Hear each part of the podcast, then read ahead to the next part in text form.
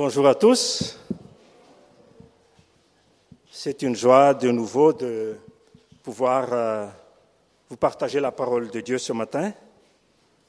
Comme je ne cesse de le dire, euh, c'est vrai, c'est un privilège, on le reconnaît, de la partager, mais en même temps aussi, c'est une grande responsabilité, puisque ce n'est pas la parole d'un homme que je vais apporter ici, ou bien la parole d'une dénomination, mais la parole de Dieu. Alors c'est quelque chose vraiment de très important. Voilà pourquoi je me suis dit, à chaque euh, intervention, nous avons toujours besoin de la double action du Saint-Esprit. Ça veut dire d'inspirer celui qui parle et de préparer aussi le cœur des gens qui vont le recevoir. Je ne sais pas si vous vous souvenez, mais dans mon dernier message, lorsque le culte était encore en virtuel, j'ai parlé de la communion qu'avait Jean avec le Père et le Fils. Et ce qu'on a pu voir, c'était vraiment une communion très profonde et intime et qui avait marqué vraiment sa vie, mais aussi ses écrits. Et comme c'était tellement merveilleux, eh bien, Jean voulait la partager aussi aux autres, afin qu'eux aussi puissent vivre cette communion horizontale avec Dieu, mais qui par la suite débouchera aussi à une communion euh, verticale et horizontale.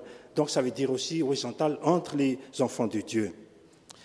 On peut dire que Jean avait tellement reçu de Jésus durant leur formation terrestre, je peux m'exprimer ainsi, et qu'il va le reprendre dans ses écrits, surtout nous trouvons dans la première épître de Jean une parallèle vraiment des similitudes avec l'évangile de Jean. Et je me suis dit, ce n'est pas pour rien qu'on l'appelait le disciple que Jésus aimait, parce que déjà en ce temps-là, il était vraiment en parfaite communion avec le Seigneur Jésus. Nous pouvons voir dans la Bible que lors des moments cruciaux de la vie de Jésus, dans son arrestation, de sa crucifixion, eh bien, Jean était toujours là. Lui, en tant que disciple, il était même connu des souverains sacrificateurs, ce qui lui avait permis d'accompagner Jésus même dans la cour du souverain sacrificateur lorsqu'il a été arrêté, et cela sans avoir peur du tout. Mais nous connaissons que Pierre, dès qu'il avait été reconnu par une servante comme disciple de Jésus, eh bien, tout de suite, il avait la peur jusqu'à le réuniment trois fois. Eh bien, Jean, il avait une particularité, c'est que parmi les apôtres, il était le seul à atteindre un âge avancé, comme dans, dans une boutade, c'est le meilleur nageur, parce qu'il était avancé en âge, mais auteur aussi des livres, de l'Évangile, des trois épîtres et de l'Apocalypse, et puis comme j'ai dit tout à l'heure, une relation saine avec les autorités religieuses. Ça veut dire qu'il n'y avait pas de séparation, mais vraiment une très bonne relation et il n'avait pas honte de témoigner de son appartenance à Jésus.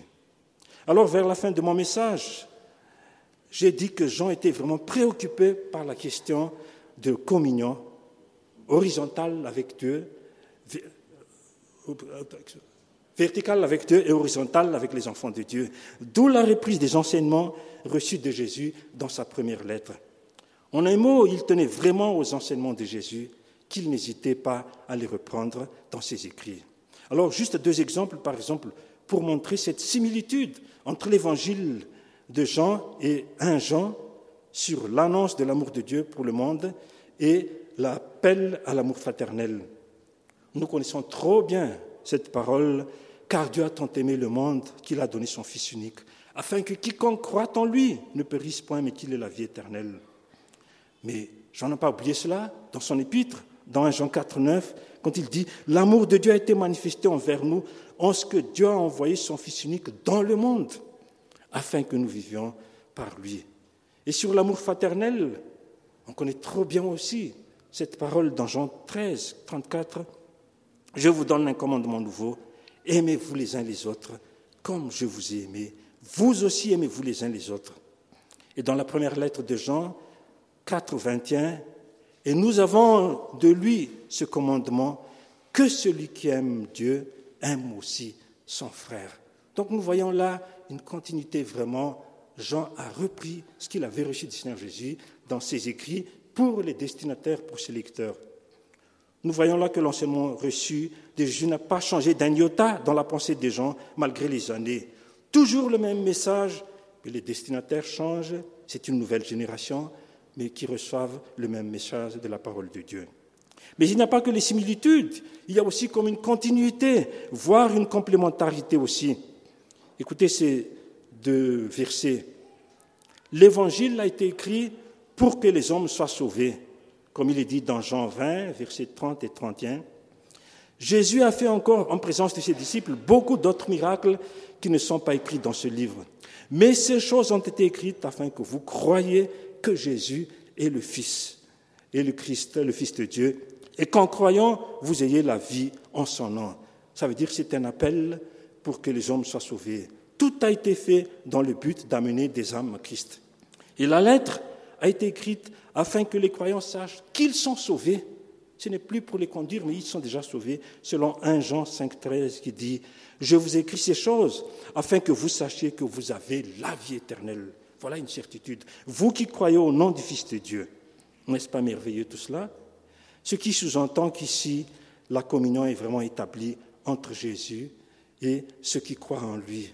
Que vous sachiez que vous avez la vie éternelle. Et nous, nous bénéficions de tout cela aussi par la grâce de Dieu. Ce n'est pas par nos mérites. Seulement, et là, voyons la réalité en face. Si on veut vraiment chercher, vivre la communion que le Seigneur nous recommande, soyons sûrs que l'ennemi ne va pas rester les bras croisés sans rien faire. Il ne va pas rester oisif sans réaction, mais au contraire, par tous les moyens, il va faire tout son possible, de sorte que cette communion échoue, que cette communion ne persiste pas, ne dure pas. Comme dit l'expression, le malin va mettre le bâton dans les roues. Et c'était étonnant de voir euh, la définition de cette, de cette phrase, c'est rendre une tâche plus difficile, entraver une affaire, retarder la marche d'une affaire en suscitant des obstacles. Et voilà, justement, le diable veut mettre des obstacles pour que cette communion ne dure pas. Il veut mettre des barrières pour que tout ne marche pas. Voilà ce que veut faire l'ennemi à l'endroit des enfants de Dieu, qui cherchent ardemment la communion avec Dieu et qui veulent à tout prix la vivre. Et c'est ce piège que Jean va démasquer ici en mettant en garde les destinataires de sa lettre. Alors, Jean va dévoiler à ses lecteurs, aux destinataires, quatre obstacles, quatre barrières que l'ennemi veut insuffler dans leur cœur, dans leur vie, dans leurs pensées. Et le plus souvent, ce sont les faux docteurs qui vont être les instruments du malin pour euh, faire propager tout cela. Et nous allons voir le premier obstacle, la première barrière aujourd'hui. Le premier obstacle qu'il va dénoncer ici, c'est le péché. Nous allons lire dans 1 Jean 1, verset 5 jusqu'à 2, verset 2. La nouvelle que nous vous avons apprise de lui et que nous vous annonçons, c'est que Dieu est lumière et qu'il n'y a point en lui de ténèbres. Si nous disons que nous sommes en communion avec lui et que nous marchons dans les ténèbres, nous mentons et nous ne pratiquons pas la vérité. Mais si nous marchons dans la lumière, comme il est lui-même dans la lumière, nous sommes mutuellement en communion et le sang de Jésus, son Fils, nous purifie de tout péché. Si nous disons que nous n'avons pas de péché, nous nous séduisons nous-mêmes et la vérité n'est point en nous. Si nous confessons nos péchés, il est fidèle et juste pour nous les pardonner et pour nous purifier de toute iniquité. Si nous disons que nous n'avons pas péché, nous le faisons mentir et sa parole n'est point en nous. Et dans le chapitre 2, Mes petits enfants, je vous écris ces choses afin que vous ne péchiez point. Et si quelqu'un a péché, nous avons un avocat auprès du Père, Jésus-Christ le juste. Il est lui-même une victime expiatoire pour nos péchés, non seulement pour les nôtres, mais aussi pour ceux du monde entier. On voit vraiment cette parole de Jean, combien c'est vraiment très important. Le dictionnaire donne comme définition du péché une transgression de la loi divine, ce qui veut dire que cela remonte aux temps anciens, au commencement même dans le jardin d'Éden, où Adam et Ève avaient été séduits par la ruse de l'ennemi et désobéis à Dieu. Et qui en était l'instrument pour en arriver là? Ben, Tout simplement le diable au travers du serpent. Et cela a détruit la communion qui était établie avec Dieu. Voilà le triste résultat et qui malheureusement continue encore jusqu'à nous aujourd'hui. C'est pour dire que cette désobéissance, dès le départ, a détruit la communion avec Dieu. Et si nous ne faisons pas attention aussi, eh bien, il n'y aura jamais de véritable communion. Et pourtant, une chose quand même, une grande vérité, l'une des plus grandes vérités de la foi chrétienne que j'en mets en relief ici, c'est que vous et moi, nous pouvons entrer dans une relation étroite, intime avec notre Créateur. Nous pouvons avoir cette communion si nous le voulons vraiment. Et ce n'est pas pour rien cette ouverture du Père, les bras tendus qu'il nous tente pour nous accueillir, quand euh, dit dans le chapitre 59, versets 1 et 2. Non, la main de l'Éternel n'est pas trop courte pour sauver, ni son oreille trop dure pour entendre, mais ce sont vos crimes qui mettent une séparation entre vous et votre Dieu. Ce sont vos péchés qui vous cachent sa face et l'empêchent de vous écouter. Donc voilà le péché qui a fait une barrière impossible. Ce n'est pas que Dieu la main trop courte, nous ces autres dire, mais c'est ce péché, c'est cette barrière qui est élevée qui bloque tout. Nous sommes très vite tentés à dire que Dieu est injuste, que Dieu n'est pas le Dieu d'amour, comme il a été dit, mais Isaïe dévoile ici la cause du tout, c'est le péché. Et pourtant, Dieu est bel et bien amour, comme on le dit même Jean dans son épître aussi. Et pour preuve, Jean nous rappelle dans les quatre premiers versets de ce chapitre que bien que le Seigneur Jésus-Christ existait depuis le commencement, ah ben, il est venu sur la terre pour nous. Il a accepté de quitter le ciel avec toute sa gloire pour venir sur la terre accomplir le plan de Père. Et lui qui était la parole faite chair. Donc Dieu a envoyé son Fils sur terre pour sauver l'humanité, mais aussi pour condamner le péché. Et c'est quelque chose d'incroyable.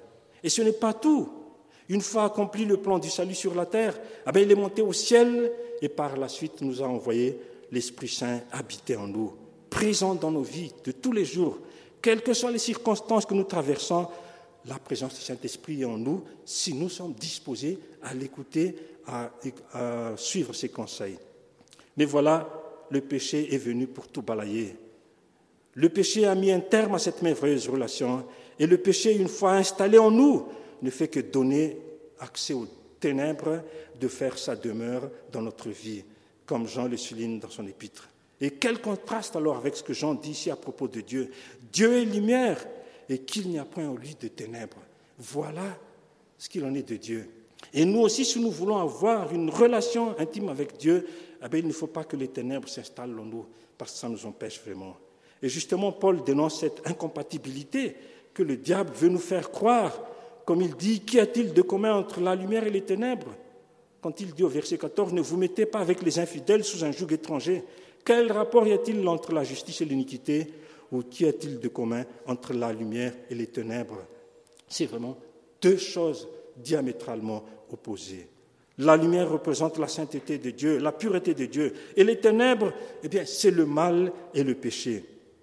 Alors le malin veut nous induire en erreur afin que notre communion avec Dieu n'aboutisse pas. D'où la mise en garde de Jean et de quelle manière le malin va agir en nous? En fait, il va agir, dans la pensée de l'homme en le poussant à l'orgueil, par exemple, qu'il est sans péché, qu'il peut se suffire à lui-même, qu'il ne pourra jamais pécher dans sa vie. Mais Jean va mettre ça au clair et il va les dénoncer. Il ne veut pas que les fidèles se laissent berner par le plan du malin.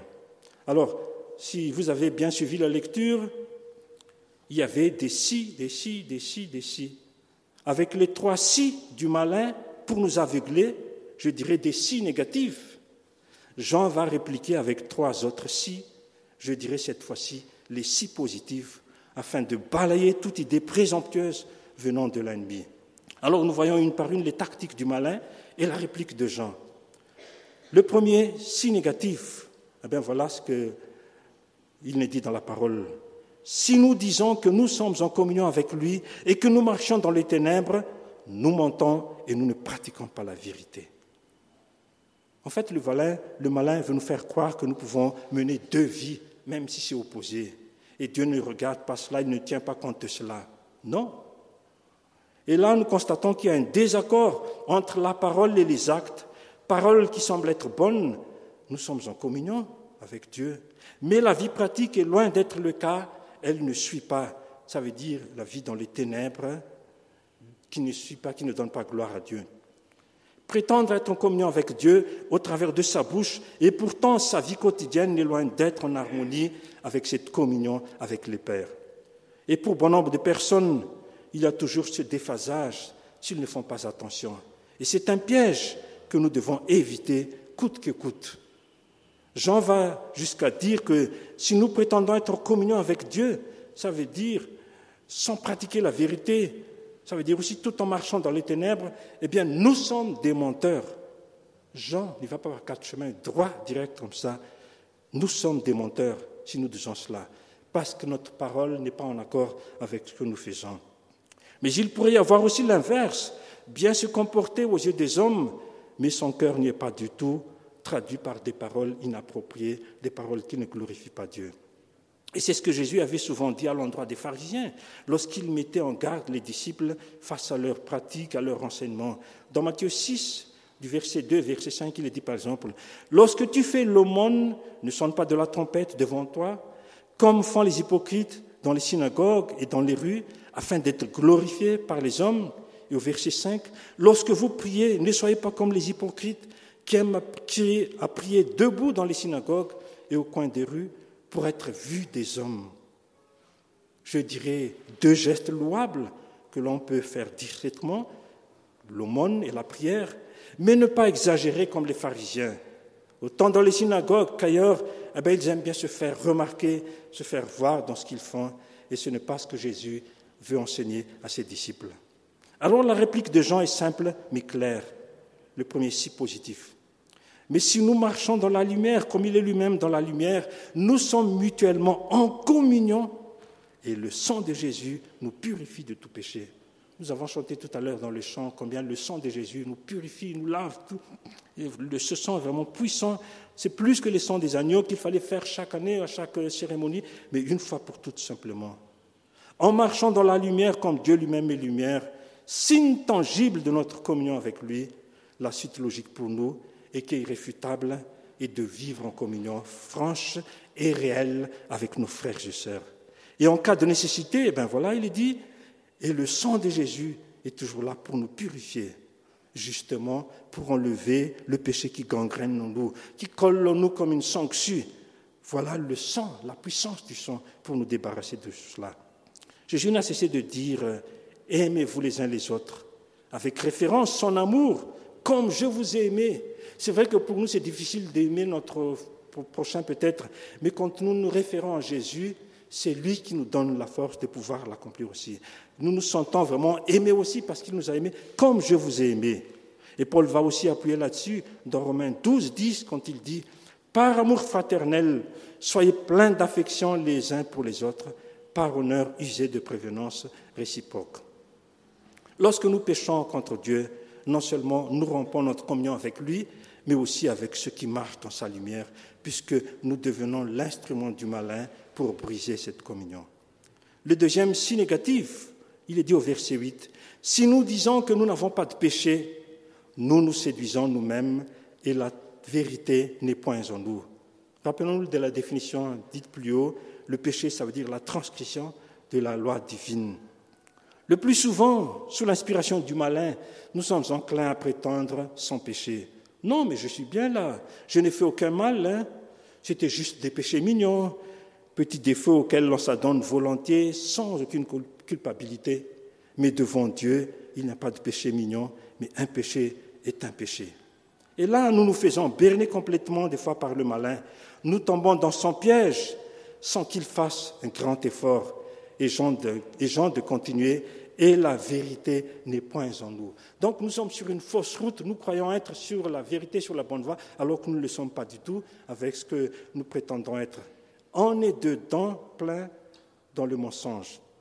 Tellement aveuglés par l'ennemi et induits en erreur, beaucoup pensent qu'ils clean devant Dieu et qu'ils n'ont rien à se reprocher.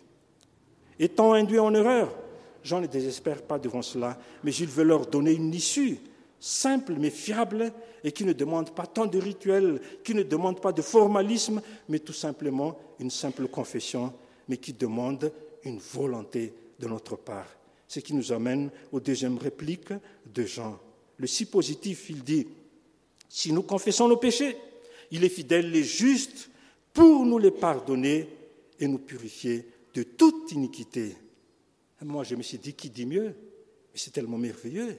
Et ce n'est même pas utile que ce soit devant le curé que nous allons le faire, ou devant le pasteur, ou devant le mentor, mais seul devant Dieu, dans notre chambre même, là où nous sommes, dans notre bureau, avec Jésus comme médiateur, là, nous pouvons confesser nos péchés. C'est-à-dire que la décision vient de nous-mêmes, comme le fils prodigue. Qu'est-ce qu'il a dit? Il a dit rentrer en lui-même, et puis la suite, je me lèverai et j'irai vers mon Père. La décision, la volonté venait de sa part, lui tout seul.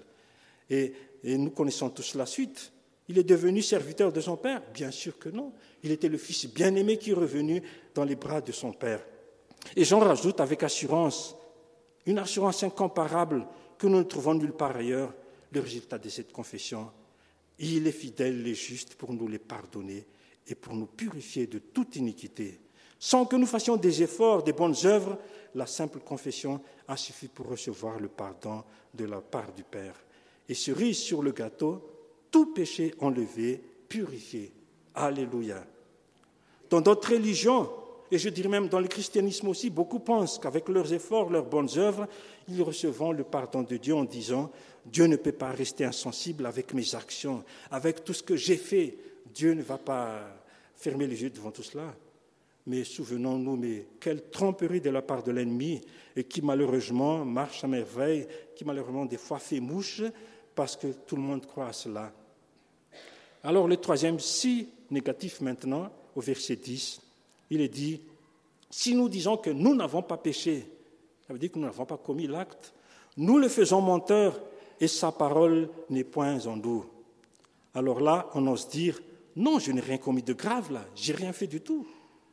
Mais même si la Bible dit, tous sont péchés et sont privés de la gloire de Dieu, il y en a qui osent dire sans gêne qu'ils ne pêchent pas.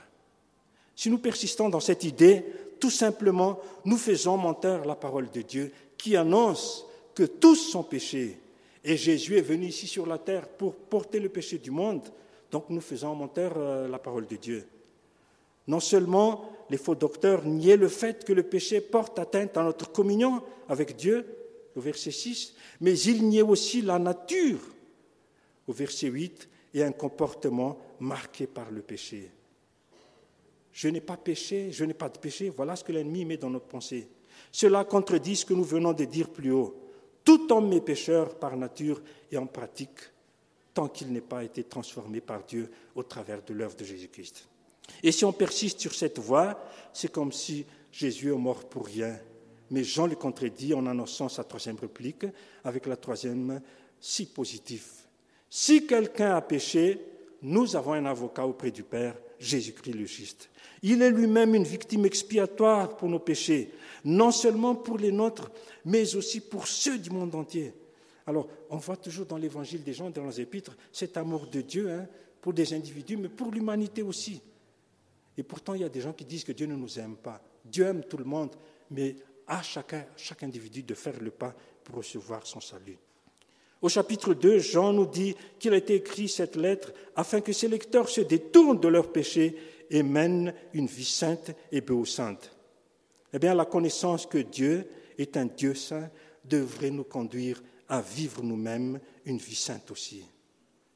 Qui, si on peut poser la question, saint d'esprit, voudrait offenser le Tout-Puissant, le Saint Créateur de l'univers?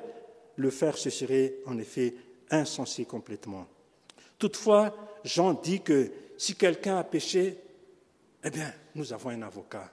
Nous savons tous que quand on devait se présenter au tribunal, ben, il faut toujours avoir un avocat. Hein. et souvent, c'est tellement difficile à trouver. Et combien ça va coûter aussi les honoraires. Mais ici, quelle merveilleuse nouvelle Jean nous annonce ici.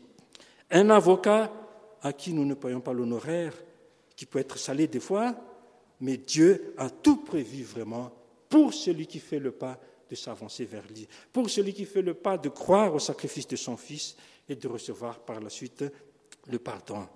C'est vrai, nous voyons dans les salles du tribunal, par exemple, quand les avocats montrent leur talent dans leur plaidoirie pour plaider en faveur de leur client, ben, il fait tout vraiment, mais sans savoir encore quel sera le résultat. Mais avec ce que Jean dit ici, avec Jésus-Christ comme avocat qui intercède pour nous, ben c'est sûr que le résultat, c'est que nous allons être pardonnés nous allons recevoir son pardon. Mais il se pourrait qu'il y ait des gens qui soient accablés par la culpabilité, se sentir sans issue avec le désespoir qui plane dans leur vie. C'est une bonne nouvelle ce que Jean leur annonce ici. Voilà Jean qui donne un espoir à ceux qui se sentent coupables et condamnés. Par sa parole, il apporte le réconfort pour ces âmes accablées.